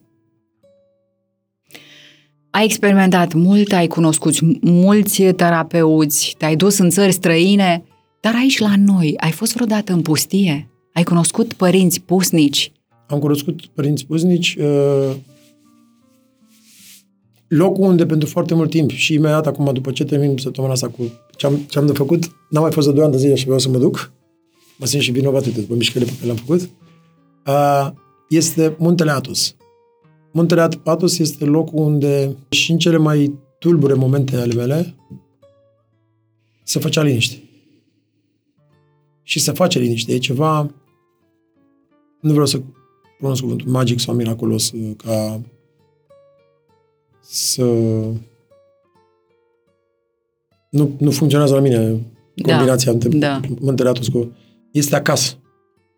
Este... Doar ești. Atât. Mhm. Cum, cum e când te duci acolo? Ce faci? Te Treci cu, rogi? treci cu barca de la Uranopolis la Așa? Muntele Atos, ajungi la Muntele Atos și este o... Sunt curios acum cum o să fie. Pentru că de fiecare dată când am fost, nu eram bine. Și mi-era bine acolo. Nu știu dacă ai înțeles ce am spus. Ba da, Dacă când nu mi-era bine, mi-era Da. bine. da. Oare da, acum când mi-e bine, cum o să fie? Cât de bine o să fie din pinele ăsta pe care l-am, o să fie și mai bine? Nu, pentru că dacă faci un scop de a fi mai bine, înseamnă că nu ești bine acum. Da, corect. Nu. Presupun că cu liniștea pe care o am acum, o să fie liniște. Liniște și acceptare, pentru că uh, în momentul când îți faci un scop de a fi fericit, înseamnă că tu nu ești fericit acum. Da. Și tu nu faci altceva decât să iei nefericirea asta și în viitor. Și în continuu omuți, omuți, omuți, omuți non-stop. Uh, am să fiu mai bine când am să am asta. Mhm. Și am să fiu mai bine când am să am asta. Și am să fac aia când am să fac aia. Și nu se întâmplă niciodată. Și după aia o să fiu cel mai bine când ies la pensie. și după un an de zile sau... Știi Da. ce spun? Nu. De fapt, totul este acum. Când te duci acolo și cunoști pe acei oameni, ai avut discuții, ai cunoscut Discuții ore nu, întregi. ore întregi, nopți, poate, Părintele nu Chiril, știu. păr- păr- păr- Părintele Teolog, Părintele Danil, părintele, ore întregi. Îi, te uiți la ei, îi vezi cum își duc viața de ani de zile acolo, în singurătate, în acceptare, în rugăciune. Doar ei și Dumnezeu. Și În- pământul ăla În care îi rugăciune hrănește. pentru noi. pentru noi, pentru lume. Așa se spune. Noroc de părinții aceștia care se roagă Dar să chiar mai asta țină fac, lumea. Chiar asta fac. Și dacă vezi, dacă te uiți la, la o zi de-a lor, Programul pe care programul l-au lor ei. zilnic, Mhm. Doamne, te iei cu unii de cap. Că mulți spun, e, să mai țin minte cum era la noi vorba, vorba asta la bunicile noastre sau ceva, m-am săturat de voi plec și mai bine mă duc la o mănăstire să, să, Exact. să stau liniștită. Exact. Sau... Nu, frate, nu des... știi cum e? Trei jumate sunt treji, la patru începe slujba, da? De la 4 la 6, 7, 8 slujbă, după care de la 8 să terminat slujba, să duc fiecare are câte un talent sau o, Da, o activitate da, da. pe care este uh, schimbată în fiecare an. Pentru că programul lor de management e, e de acum 1100. Deci de 1100 de ani și majoritatea corporațiilor mari, de, de Big Four și toți, folosește ace- același program de management de la, de la, de la, mănăst- de la Funcționează după muntele da, Atos. pe Muntele Atos. Nu glumesc, pe bune. Pentru că există o, o infrastructură foarte bine și, adică o foarte bine pusă la punct, Mhm. o organigramă. Da. Deci, dacă anul ăsta Damian a fost bucătar, la anul trebuie să fie zugrav. Ca să nu știu în cap. Ca să fie toți merit. Pentru că el după un an sau doi începe să fie, băi, eu, eu sunt bucătar de nu, câți- de nu știu câți ani. Nu. Atunci îl schimbi și îl pui zugrav ca să, fie, să o Și ia de la iarăși de la capăt. capăt. După care trebuie să fie altceva. Deci, asta e incredibil. Incredibil. Da. Da, după care fiecare are altă activitate, ăla pe agricultură, deci de la ora 10 până la ora 2, iarăși rugăciune, după care de la 4 la 6, depinde de zi, vecernia sau ce este, după care de la 8 la 11, iarăși slujbă, și ei se, ei se culcă de la 12 la 4 dimineața. Poate mai dorm o, o jumătate de oră, sau, dar, dar este o activitate în continuu. Și mesele sunt uh, în timpul postului o singură masă pe zi, și în celelalte, uh, când nu e, da, ei oricum, ei nu mănâncă decât uh, sunt vegani, uh, mi se- foarte, foarte puțin, rare ori, pește la dezlegare uh, și fructe de mare, doar uh, sepie și caracatiță sau ceva, uh, care n-au deloc sânge. Uh, dar nu often, nu des. da, da, da. Este o agendă cumplită câtă muncă. Și nu niciodată nu vezi pe fața lor să se plângă, să nu, Da. fie, fe- să nu fie împlinit, să nu fie bine și întotdeauna să bucură așa de mult să spună mâncare pe masă, să-ți dea, să aibă patul curat, să, fie, adică să facă ceva și lucruri pe care le spune în continuu, în continuu și promovează să faceți copii, să faceți copii, să faceți copii, să faceți copii. Tu când îi vezi acolo, cum trăiesc și ce viață au, te-ai gândit vreodată să pleci din lume? M-am gândit de multe ori și chiar am fost gata să fac asta cu 5 ani Serios? și mi-a ieșit, mi-a ieșit și în- într-o citire a mea astrologică, mi-a spus cineva și că eu te văd pe tine peste ani și ani de zile că nu m-ar mira să, să, să fii la o mănăstire. De ce? Pentru că e ceva înăuntru tău care are chemarea asta spre, spre liniștea asta. Noi toți suntem aici și am venit să servim, to serve, cum se spune în engleză, da? Să contribuim, să dăm, să, să adăugăm ceva, să, să, să fim aici, să fim în serviciu al tuturor. Acolo, asta vezi în adevăratul sens al cuvântului. 100%. Și ce te-a oprit de acum 5 ani să faci pasul? Mm, eram într-un într-un moment foarte ciudat în viața mea, între două relații, Cristina și copilul. În momentul ăsta s-a întâmplat schimbarea asta și da, chiar eram gata atunci, era chiar un moment ăsta foarte greu. Uh, dar uh, cred că trebuie să ai, trebuie, cred că trebuie să ai și chemarea asta, trebuie să fie o chemare a ta la tău. Uh, la mine uh, poate am, am de spus ce am de spus muzical, adică trebuie să mai contribui apoi și nu numai muzical, poate și ca cum fac cu programul meu de mentorat, uh, ajut tineri, ajut oameni, uh, le arăt calea, îi ghidez, adică există o grămadă de modalități în care cred că pot să fac asta și aici. Să fii în Și lume, eu, da, și eu când am nevoie, să fii de folos. mă duc acolo și acolo îmi- mă, nu că mi încarc bateria asta. Te îmi place cu reconectezi. încărcatul, Mă, mă reconectez la, la sursă și la ce sunt eu și Da. la, la Dumnezeu și la credința mea. Ce înseamnă pentru tine programul ăsta de mentorat? Și de ce, de ce te gândești să faci asta? De ce faci asta? În urma tuturor uh, podcasturilor mele, unde am adus, a- am adus o grămadă de invitați, îți dai seama că eram contactat și sunt contactat săptămânal de oameni pe uh, Messenger, pe Instagram, pe e-mail-uri, pe tot felul de oameni care sună, care ajung la mine și scrisori, tot felul de lucruri. Acum nu scrisorile alea Clasice. Da, la scrisori electronice, cum ar fi. Și toată lumea, dați-mi și mie asta pentru copilul meu, dați-mi și mie asta pentru mine. Ce carte să citesc? Domnul de ce să fac? Cum să ajung acolo? Dar, dar cum ați făcut asta? Dar cum e asta? Dar cum ajung la asta? După care am fost invitat la atâtea podcasturi, la atâtea TEDx-uri, speaker motivațional și atunci, iarăși, domnul de Ghici, ajutați-mă și pe mine.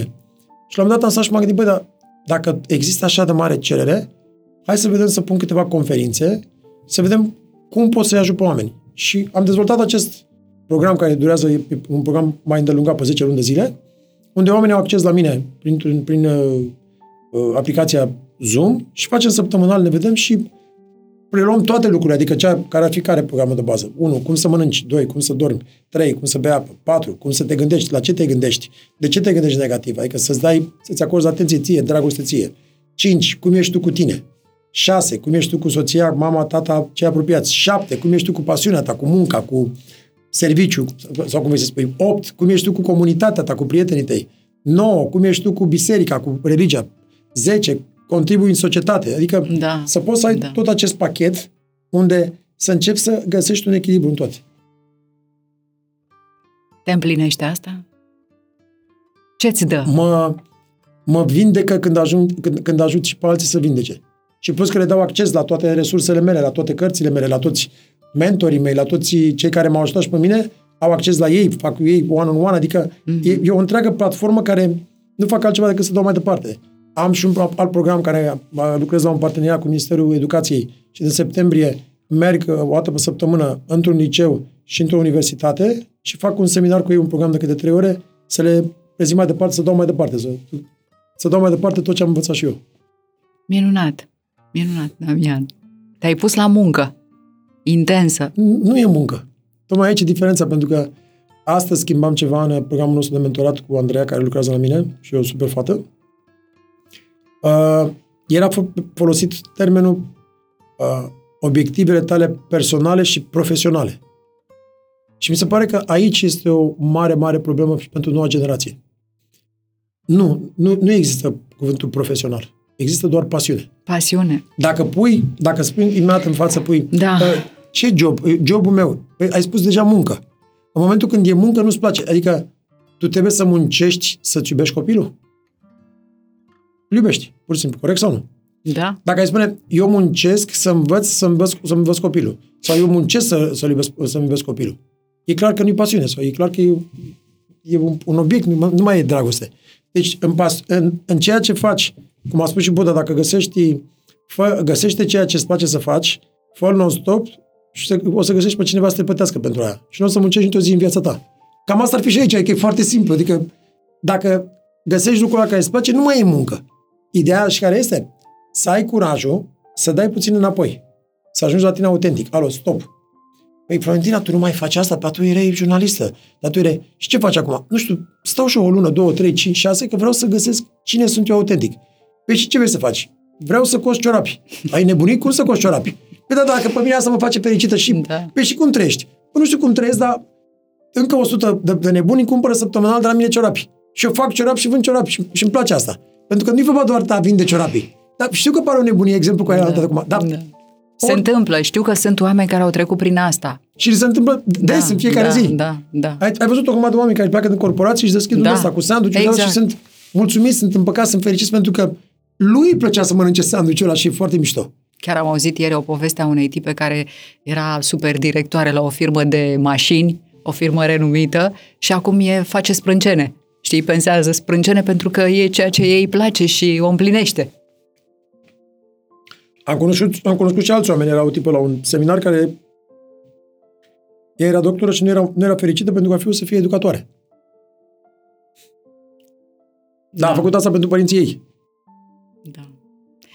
Și ai tăi acum cum sunt, eh, Damian? Dacă mi- mi-a dus de mai este în viață, a, a, a trecut numai în viață din 2020, în, uh, imediat în vara aceea a pandemiei, în toamnă.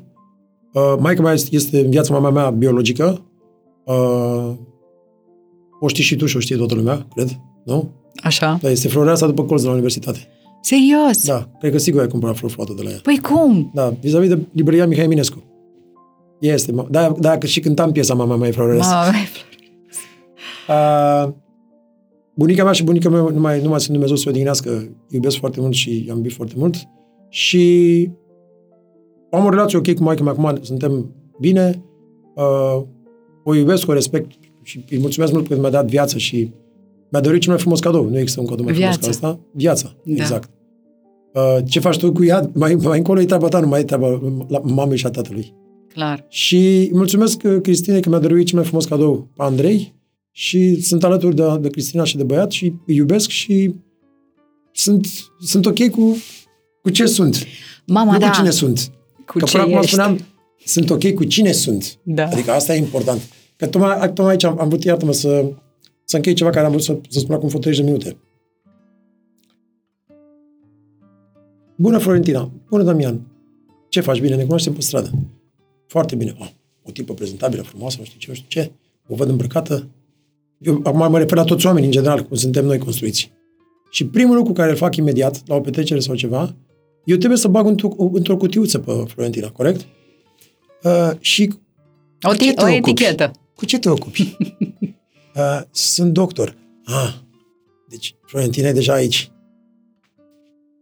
Da, și eu sunt, uh, nu știu ce, sau și eu am un văr doctor, ca să, ca să avem ceva Comun. comun. Uh, cu ce te ocupi? Croșetezi ciorapi. Mm. Ce își pune bună asta, croșetează ciorapi. What the fuck? Adică, cine mai croșetează ciorapi? Dar de ce sunteți cu capul sau ce aveți să croșetați ciorapi? Nu, dar nu pui întrebarea asta, dar ăla se întâmplă în capul Te lui. gândești, da, da, da. Aici da. trebuie să facem un, sing- un singur lucru, un, un exercițiu, da? Și de-aia îl fac așa în termeni populari. Mhm. Doctora Florentina, dacă ar fi să o pui la o măsurătoare energetică și de, de împlinire sufletească, nu de fericire, de contentment, adică cum e ea. Doct, e, e fericită doctora Florentina care poate a făcut aia din cauza părinților sau im- impusă de la spate, sau cu presiune, sau poate stresată toată ziua, sau poate o face pe aia că a trebuit să o facă, sau poate că să aibă un statut, sau să fie mai, mai bine decât verii ei, decât frații ei, sau nu știu ce, nu știi. Sau poate chiar a făcut-o pe bune. Există și asta, deci lu- luăm totul. Corect. Da? Să mai fericită ciorăpăreasa Florentina, care croșetează ciorapi, e împlinită cu ce face, își crește familia, să ce face aia, face aia și, și e bine cu ea. Deci, Da.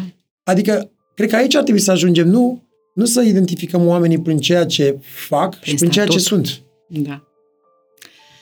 Spune-mi, uh, Damian, îți mai aduce aminte când a fost uh, momentul ăla de l-ai cunoscut pe Alvin Toffler?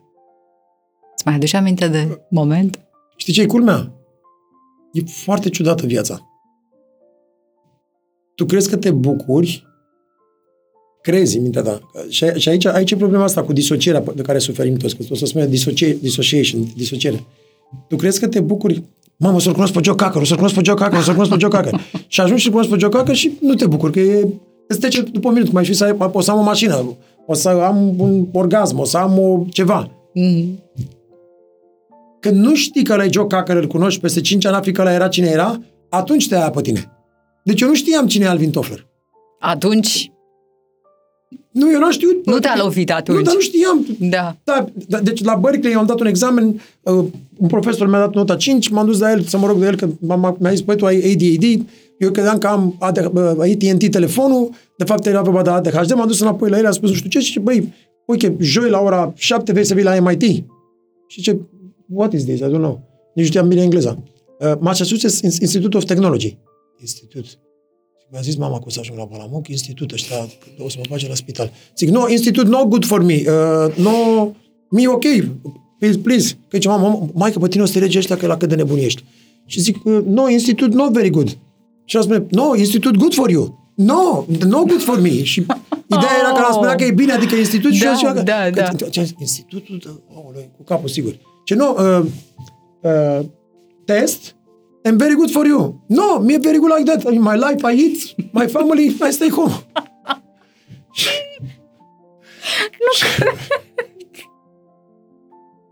Dar asta e realitatea. Deci adică asta prost să se- fii noroc să ai. Se întâmplă asta, deci tu încercai să-i spui nu, nu, eu nu. Și el spunea că e bine că bă, dai un test și îți vede IQ Da, și în baza asta la asta încerca și eu omul zic, să te facă nu, să că înțelegi. pentru, la institut mi-a Și- spus mama că la institutul de, de boli mentale nu e bine să ajung, că sunt nebuni. Și mă băgați în cămașă și pe aia mai mă scoate nimeni. Că americanii Oh, mai că nu. dau două iscărituri și te bagă Da. la la Și- cămașa de forță. Atât ați Și trebuit. zic, eu, me, my mother, home, I go back to Romania. I'm okay, I don't bother America. Și ce ai făcut? Și m-a, m-a chemat acolo, în sfârșit, ca mi-a spus, "Doamne, no, no, no problem, no, no, no hospital. It's okay. Why? Because you have something, I see something that you, you have something Mhm. special and you have to come. Și m-am dus, am dat un examen de ăsta pe foaie de asta. Băi, ce vezi aici? Patru pătrățele, două. Puneam și eu. Și ies afară, ce, wow, you have a Genius. an enormous uh, IQ. Zic, ok, what is this? Zic, uh, something good, uh, I can make money? Not now, later in life. Yeah, but me hungry now, not later in life hungry. Zic, mie mi-e foame acum, nu peste 5 ani. Oh, doamne. Eu spun realitatea mea de atunci. Da, Înțelegi? da, da. Și asta spune că nu, Damian, look, acum, seriously, uh, this is a program, a special program for young, talented stu- students with very special, uh, extraordinary abilities, se numea. And uh, this will help you. Asta că mi-a spus m-a, m-a, m-a ajutat. This will help you because we can give also green card. Zic, ce trebuie să mai fac? și zice, ok, o să-ți mitem, o să dăm și o hârtie pentru tine care se numește uh, We can get you a green card visa for extraordinary abilities, pentru abilități extraordinare. Perfect. Ce trebuie să vii aici o dată pe săptămână și o să ai acces la diferite personalități care vin o dată pe săptămână și nu, te- nu la MIT, într-un alt loc Da. în, în cadrul Harvardului, o întâlnire unde, unde vii săptămânal sau altă la două săptămâni și vin tot felul de oameni la care o, o, o să ai multe de învățat. Zic, muzică? Nu. Something good for your brain. Zic, what the fuck, mă, să faceți asta cu my brain? It's okay, me, I'm very good. și a început. Toffler, Chomsky, Anthony Robbins, oameni, tot felul de oameni care erau profesori mari, universitari, tot felul de profesori, tipul care a scris uh, Joe Linson, care a scris uh, Minority Report, adică tot felul de genii care veneau Da. acolo și ne antrenau săptămânal. Și eu chiar nu știam cine sunt ăștia, dar de acolo mi s-a deschis apetitul să încep să citesc, să încep să învăț, să încep să dezvolt, să pot să... M-am dus și eu și am Dezvoltarea luat personală. Revolutionary Wealth. Da, da. What the fuck, ce e asta? Mamă, și mă uitam și, și acolo ușor, ușor Restul e istorie. Nu? Cum se spune. Da, dacă să, să, să merg înapoi la răspunsul pe care ți-am dat, mi-ai pus întrebarea. După aia mi-am dat seama cât de binecuvântat sunt pe cine am, a, a, pe cine am ajuns să cunosc, fără ca eu să fi știut că o să-i cunosc pe ăștia. Și atunci când te întrebi, bă, dar tu ai știut ce o să faci sau unde să ajungi? Păi de unde să știu eu că eu l-am luat la în clasă, care l-am luat la mișto, mă jucam mic și zero, ăla mi-a dat notă proastă, eu m-am dus la el să-mi cer scuze și l-am chemat, adică nu era, nu era nimic programat. da. Și de obicei ce am observat în viața mea, întotdeauna în urma greșelilor, ceva bun a ieșit la mine în viață. A fost ieri petrecerea Viva și n-am vrut deloc să mă duc, că nu, că nu-mi place să, să mă duc la, la lucruri de astea. Mi se pare total... N-am, n-am o problemă cu nimeni, mai fresh de acolo sau cu cine face asta, dar nu mă regăsesc în la lumea asta, trebuie să, să nu, nu-mi place. Și am, am treabă de făcut, adică nu, nu mă regăsesc. Și am, am stat un sfert de oră, hai Cristina să mergem, am plecat. Și când în partea cealaltă era o petrecere cu niște tipi de la niște fermieri care am făcut eu un, uh, mai multe seminare cu ei și două, abia, unde sunteți? Că nu mai am văzut de mult și am vrea să intrăm și noi în programul nostru de mentorat și zic, unde dai și unde crapă? De fapt, eu, da, m-am dus pentru aia. E, Așa se întâmplă la mine în continuu în viață. Acolo unde mă duc pentru altceva, e o greșeală și, și de obicei acolo unde nu vreau să mă duc. Fii atentă că asta Iese e culmea. ceva. Dar acolo unde nu vreau să mă duc. Foarte interesant. Dar hai spunem de persoanele astea care au înzestrări extrasenzoriale. Ai cunoscut, ai vrut să cunoști și oameni de genul ăsta, nu? Da, dar nu așa cum uh, am... Nu așa cum am învățat noi de mici copii cu gen... Mama Omida, mai înțeles tu? Ei, cu... Cărți, Da, nu asta ghicit, nu. Da, cafea. da, nu, nu asta era- Știi nu că, asta uite, era îmi noastră. povestea aici la podcast uh, Cezara Dafinescu, actrița, cum că în tinerețea ei, în adolescența ei, ce crezi? Îi uh, ghicea un anumit tănăsică, în ce crezi? În abur de cafea. Wow. Și zicea, le zicea pe bune. Adică Da, pentru că Stai puțin, Omul adică acolo, n-a instrumentul burul nu ăla contează, vedea, da, instrumentul exact. nu contează, el e vorba de conexiunea lui Exact. energetică la, la, la un Exact. lucru. De-aia se spune că în bobi, în, în, în ce era, în, În da, pentru că e vorba de tarot, conexiunea lui, în- da, în ce, în, în flow în care intră Da. el. Avem și noi oameni foarte talentați, Ana Maria Ducuță, uh, Andrei Diaconu, asta ce Uh, înseamnă? Că sunt talentați la ce? Ce au, au, capacități? au un talent special, o, o capacitate de a se conecta la o energie și de a, pur și simplu, a simți sau a vedea niște lucruri. Păi, la subconștient, nu? subconștientul, mai mult de, câmpul, poate, poate mai mult decât câmpul subconștient, poate la, cuantic. la conștiința, conștiința colectivă. Co- cumva. conștiința Lucru colectivă. despre care și domnul doctor vorbește, domnul Iată. profesor. Deci dacă te conectezi în el, cel puțin domnul profesor spune că este întreaga istoria Universului. Da, da. Adică trebuie să ajungi la, la subconștientul tău, care subconștientul tău poate să aibă puterea să conecteze la, la conștiința colectivă. Darwin a pățit asta. Darwin, uh, la un moment dat, uh, a găsit o fosilă care nu, nu, nu, nu găsea nicio modalitate, vreo șase luni de zile sau un an, nici nu mai țin minte povestea exact.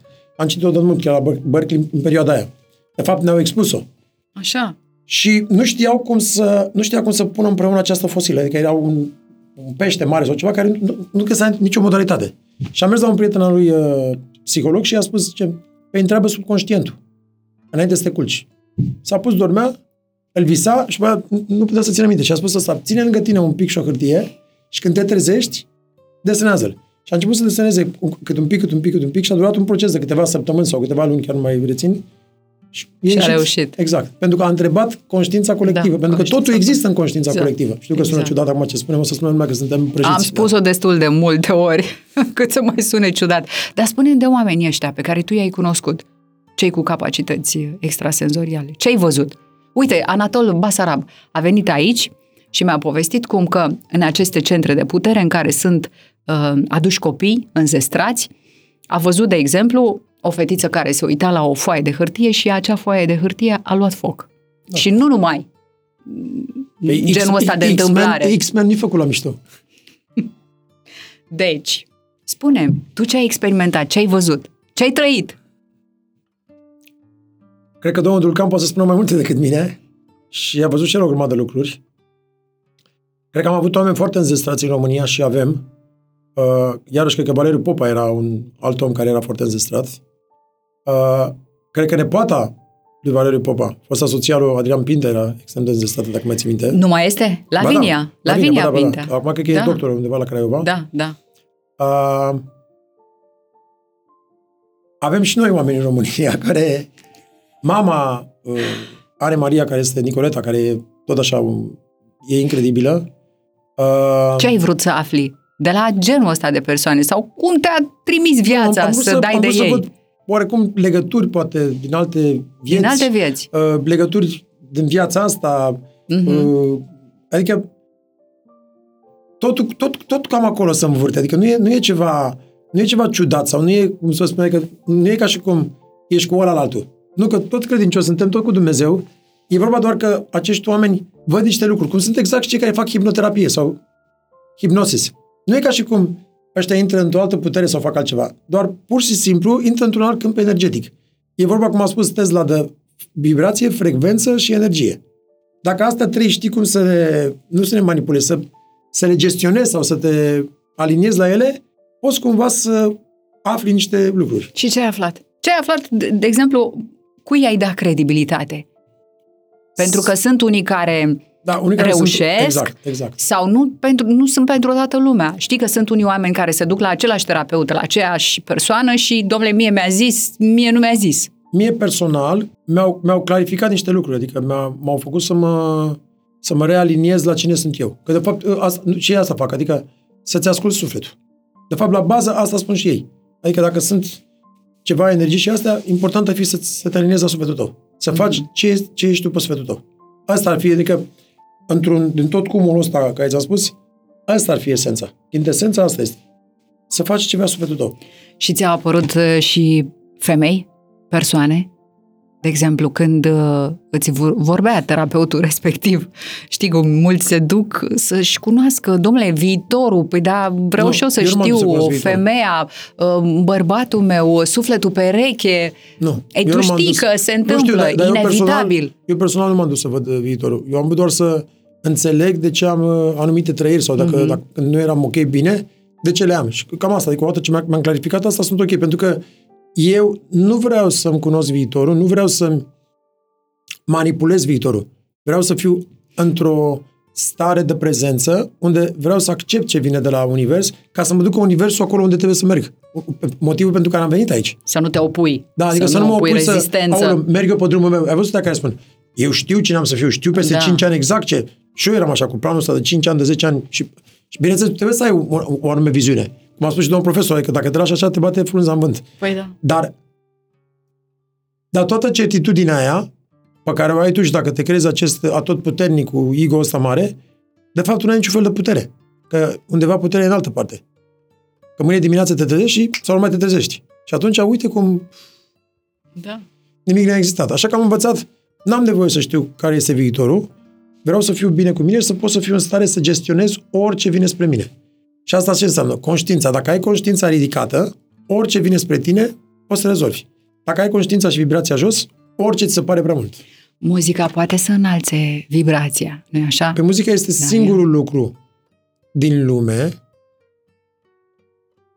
care te face să simți vibrația. Muzica este singurul lucru care trece până tine, care îți, îți, îți trezește toate emoțiile. Muzica este iubire, muzica este univers, muzica... Adică stelele au muzică, uh, s- liniștea are muzică în ea. Păsările, na- natura, totul este muzică. Totul este muzică. Doar să ai urechi interne, nu urechile astea, Da. să Da. asculți vibrația ta și muzica dinăuntru tău. În- în- Muzica este prezentă non-stop.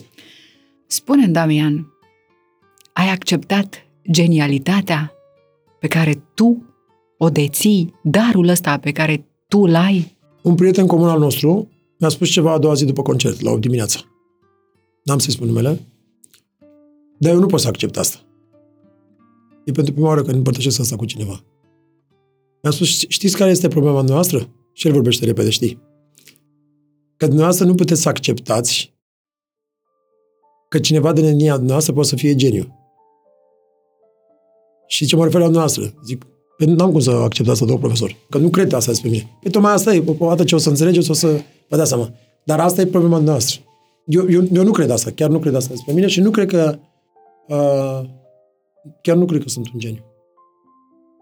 Pentru că geniu pentru mine înseamnă Einstein, Tesla, Edison, Bach, Da Vinci, uh, Goethe, Kafka, uh, Eminescu, uh, e o listă întreagă. Ai standarde înalte, nu? Da. Deci asta n-ai putea să accepti, că Nu. ceea ce Nu. tu ai Am făcut, acceptat ceea ce totul. tu faci, Asta, asta nu nu. pot să accept. Cu toate că noi toți suntem unul. Eu știu că și eu și tu și noi toți suntem unul, oneness. Înăuntru meu și înăuntru tău sunt și Isus, sunt și Messi, sunt și Hitler, sunt și Shakespeare, sunt și toate. Și bun și rău. Dar geniu, nu. Nimic din ceea ce este omenesc nu mi-e străin, Da, nu? da. Damian, spuneam mai devreme de, despre femei. Tu ai vorbit atât de frumos despre femeie. Ele cum te-au ajutat să ajungi la sinele tău superior? Cred că femeile pe care, dacă în viața ta există o femeie, două sau cât, cât ori fi, sau dacă tu consideri că cea care nu-ți dă iubirea pe care tu o, o ai necesară sau pe care, de, de care tu ai nevoie, tu crezi că nu ești în relația potrivită. Nu, de fapt, Universul îți trimite exact persoana de care tu ai nevoie ca să vindeci exact ce aveai nevindecat. Deci asta ar fi concluzia. Adică fiecare persoană și relație în care am fost a fost o, o lecție, o, o, o oglindă a mea să regăsesc în ea exact ce nu e ok la mine ca să pot și eu și ea să evoluăm mai departe. Și procesul s-a încheiat? La unele s-a încheiat, cu mine cu Cristina, sunt împreună și asta e, adică iau viața exact cum a, cum a fost, adică nu pot să mai am... Uh, uh, Dar se spune că de multe ori nu evoluăm la fel Da. și că oamenii de asta se și despart, Da. că evoluează diferit. Te gândești de multe ori dacă o să evoluați la fel? Aici, e vorba, aici nici n-are, nici n-are de-a face cu mine. E vorba de evoluția spirituală. Pentru că Exact, mulți oameni se gândesc exact. la... E doar evoluția asta unde în, în era asta a statutului și a having more, păi, au, aoleu, uite, i-a, i-a ajuns director și el a rămas tot angajat. Și a ajuns, nu despre asta e vorba. Nu, evoluție, e vorba de evoluția spirituală. Adică în, în noua eră care trăim în 4D, în 4D asta care s-a trecut, adică de la a gândi și de la a avea, doar la a fi și la a fi în tine și a dărui fără să te gândești, fără să mai fii în frică, fără să mai fii în asta, n-are, n-are cum să întâmple ție ceva rău, nici persoanei celelalte. Eu te întrebam asta pentru că mă gândeam dacă ea înțelege toate lucrurile tale, toate căutările tale. Pe altfel nu, altfel nu ne-am regăsit unul cu altul, pentru că există o tendință să ne înțelegem la fel. Amândoi, de exemplu, Așa, n-am vrut să mergem ieri la petrecerea aia, că nu ne simțim mm-hmm. compatibili să facem asta. da. Și amândoi am plecat Da. după 15 minute. Și ne-am dus la o petrecere cu ceilalți ai noștri, la un restaurant ăsta unde nu era deloc, deloc, deloc, deloc de fițe, dacă mai știu undeva pe Maghiru, pe Pitar, pe Moș, la Copac. Și acolo sufletul vibra. Da, nu știu dacă ai Nu? văzut, o grădină de asta, pe vechi, rău de tot, adică super, dar am fost super fain. Nu era nevoie de nimic ca pompos, glamour sau ceva. Și era real. Exact. Simplu.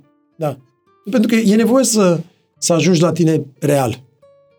Cred, Real că, și de, de, adevărat. cred că de foarte multe ori și eu, în perioada aia, când ai, mergem înapoi la, la, la încheiere, mergem înapoi la, la început, și eu în perioada aia de nefericire, era pentru că nu mai eram conectat la ceea ce e real. Mă bucur pentru călătoria ta și pentru ce vei face și pentru cât de, vei, cât de mult vei fi de folos Să celorlalți. rămână. Să rămână. Toți suntem de folos. Da. Și tu Cred mă că e bucur cel pentru mai tine, pentru ce faci important. de ani de zile, cu atâta seriozitate, cu atâta sârguință și cu Misiune. atât de devotament ca o misiune adică ai luat-o. Cu misiune. Știu că am venit la tine prima oară când am, m-am întors în România la un an de zile, Da. în 2007 sau ceva. Am fost când era, am uitat cum să, nici nu mai știu cum să numea emisiunea atunci, tot la frontiera Fântânarul sau ceva. și Da. de atunci am văzut cât de mult era pe Antena 2 sau pe ceva, ce Da. acum Antena Star. De 16 ani. Da. De 16 ani în misiune. Deci în 2007 mi se pare că am fost. Cred că da. Da. Cred că da. Dacă ar fi să ne întoarcem, eu am început în 2000... și- În 2007 am început. În 2007. În 2007, în primul an. Bravo ție, bravo, felicitări. Și Mulțumesc. pentru tot ce faci, cartea, superbă, bravo și felicitări. Mulțumesc. Damian, n-ai venit uh, numai tu și cu discul. Ai mai adus ceva? Da, am adus naiul, Da? ca să vedem cum vibrăm. O să-ți fac ceva acum pe moment. Adică în urma Cu recunoștință. discuției să rămână.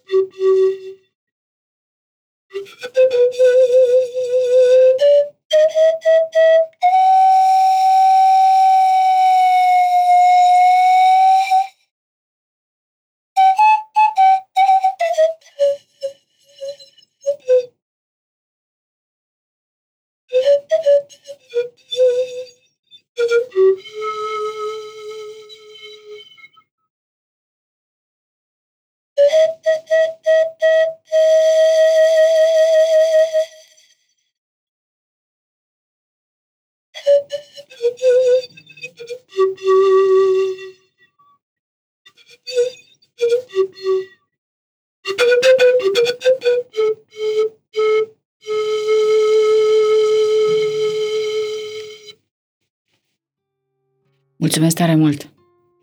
Și A fost o bucurie a sufletului. Să rămână. Sper să mai revii, Damian, și să-ți duci misiunea acolo unde e nevoie de ea. Te îmbrățișez Și... Să și mulțumesc mult, să rămână mult de tot. Felicitări pentru tot ce faci și mulțumesc de invitație. te îmbrățișez. Cam atât pentru astăzi. Ne revedem aici în curând. Toate cele bune! Zunivers Podcasts